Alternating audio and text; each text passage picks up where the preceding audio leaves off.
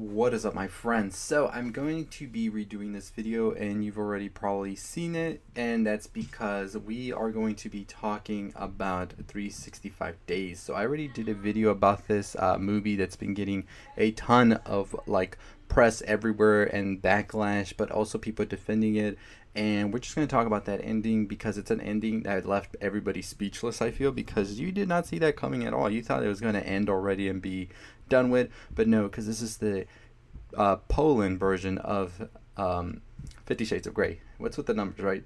But this movie basically deals with a kidnapper who is pretty much going to tell you, like, in 365 days, you will fall in love with me, and that's going to be what's going to happen because it's a vision of sorts, you know? And um, before we get into this, I'm just going to ask you if you can please subscribe to me below. I will be talking about this movie in another video as well coming up for the sequel and my thoughts on that.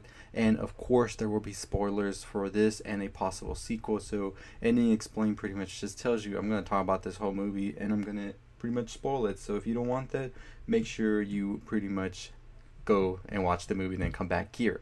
But as I said, please subscribe, please like, comment, share this video. Let's get to 15,000 subscribers, but let's get right into the plot of this movie. As I said, this film deals with a businessman who we're going to find out pretty soon during this movie that he's not really much of a businessman as he is a Sicilian mob boss. So pretty sure he didn't um, put that in the description, right?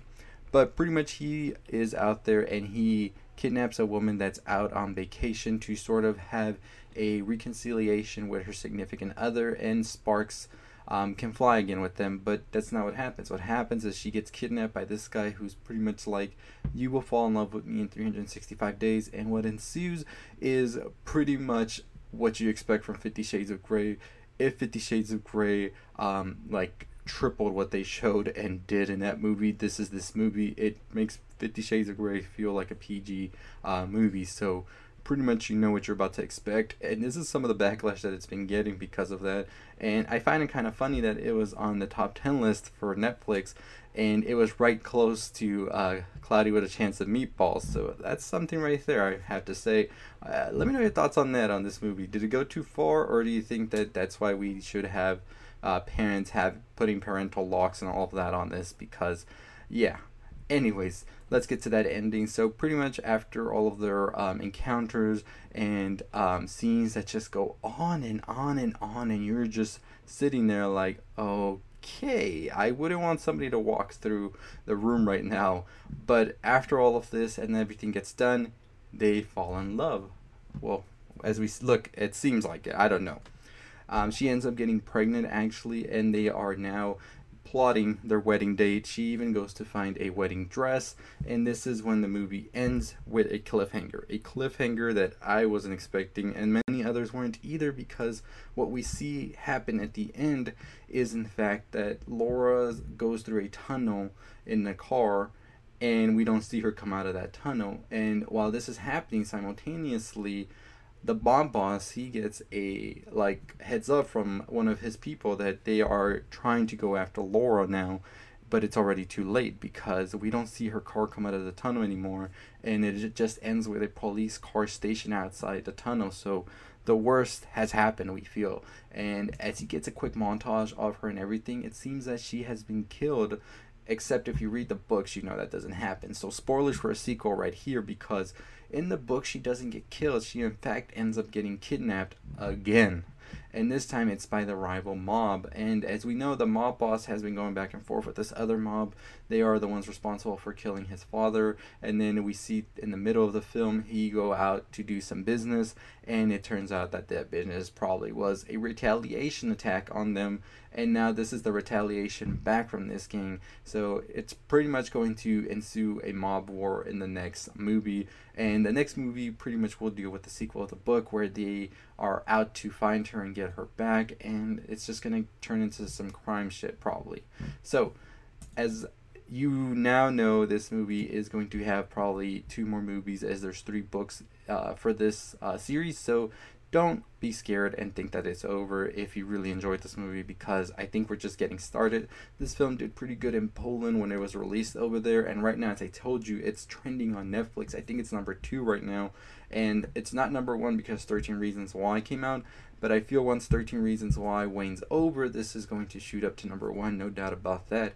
So, I'm going to talk about the backlash it's getting because that's something else I think we need to talk about because this movie is getting a lot of press. It's everywhere right now. You can look on YouTube, you can look on Twitter, Facebook, TikTok, all of that. People are talking about this movie and there's a lot of backlash for it. Of course, the number one thing that you see is people saying that it's too graphic, it's too raunchy, too um, out there with its uh, things it shows, especially being on a Netflix app where it's easily accessible, is what a lot of people are up in arms about. And also, there's people that are up in arms about it promoting Stockholm Syndrome and making it a romantic thing to get kidnapped and then fall in love with your kidnapper. And that's the main two things that this movie is getting backlash for. So I'd like to pass the question to you. What do you think about all of this? Do you think the justifications of the movie are good, or do you think that people are being a little bit too, um, I would say, not prude, but too um, over dramatic about it when it's just fiction? And I mean, I am one that always says if you're gonna have uh, like Netflix for the family and everything make sure you put some parental controls on there. I mean, Netflix, this isn't the first time they do things where they release things that aren't meant for kids. I mean, horror and all of that's out there. So if you don't want the kids going into that, I would really put parental controls as much as I can because, I mean, you can prevent it right there. Um, the Stockholm Syndrome and all that, I do find it weird that the movie does do this, and then by the end of it, you're just supposed to accept it. But nonetheless, as many people say, it is fantasy, but still, you know, I want to know what all of you think, so make sure you comment down below and let me know. But yeah, what do you think about the backlash it's been getting um, for the graphic nature of some of the scenes that just, like I said, go on and on and on, and you're just like, holy shit, and what do you think about the backlash also that it's getting on it promoting or romanticizing Stockholm Syndrome, kidnapping, and all of that? Do you think that the people are justified in their response to it, or do you think that some people are overreacting? Do you think Netflix should take more measures when it comes to movies like this in a way for it to not be so easily accessible, or do you think that the way they're doing it is fine and it's just the parents that need to be more on top of everything? Let me know below in the comments as well. But those were just my thoughts on the movie. So pretty much, if you were um, sad that this ended in a bad tone, don't think about that because we are definitely going to be getting that sequel. And the sequel will be more action filled, I feel, now that they're going to have to go out there and rescue Laura from this uh, mob. And it's kind of funny that he has to um, get her back after he kidnapped her. And now she's kidnapped again, and now he's the savior of sorts. So I mean, it, it, it, gets a little crazy, doesn't it? So, the third film is go, probably going to be coming out after that sequel because I'm pretty sure it's going to do good. I'm going to make a video talking about the sequel and what the third film could be, or if it could just be one package of sorts. I'll talk about that in a future upcoming video. So, if you haven't already subscribed and you want to hear uh, what's going to happen after that, in that video, make sure you subscribe below. And I also talk about other stuff you might enjoy. If you watch a lot of Netflix, like 13 Reasons Why, On My Block, Control Z, Elite. So make sure you subscribe and check out those videos as well. I already did an ending explain for the ending of 13 Reasons Why, so go check that one out. But anyways, your thoughts on this uh, new series of movies? Do you think it's a good movie or do you think it's just a guilty pleasure of sorts? Let me know below on all of that. But as I said, it is based on a series of books. I'm not sure if you can find an English um, adaptation of them because I've seen other people in the comments try to find these books but not being able to find an English adaptation. I'm pretty sure if this movie does really good, which it looks like it is, they will be releasing these books and it might be the next big wave. I don't know. You could probably go check it out right before anybody else does.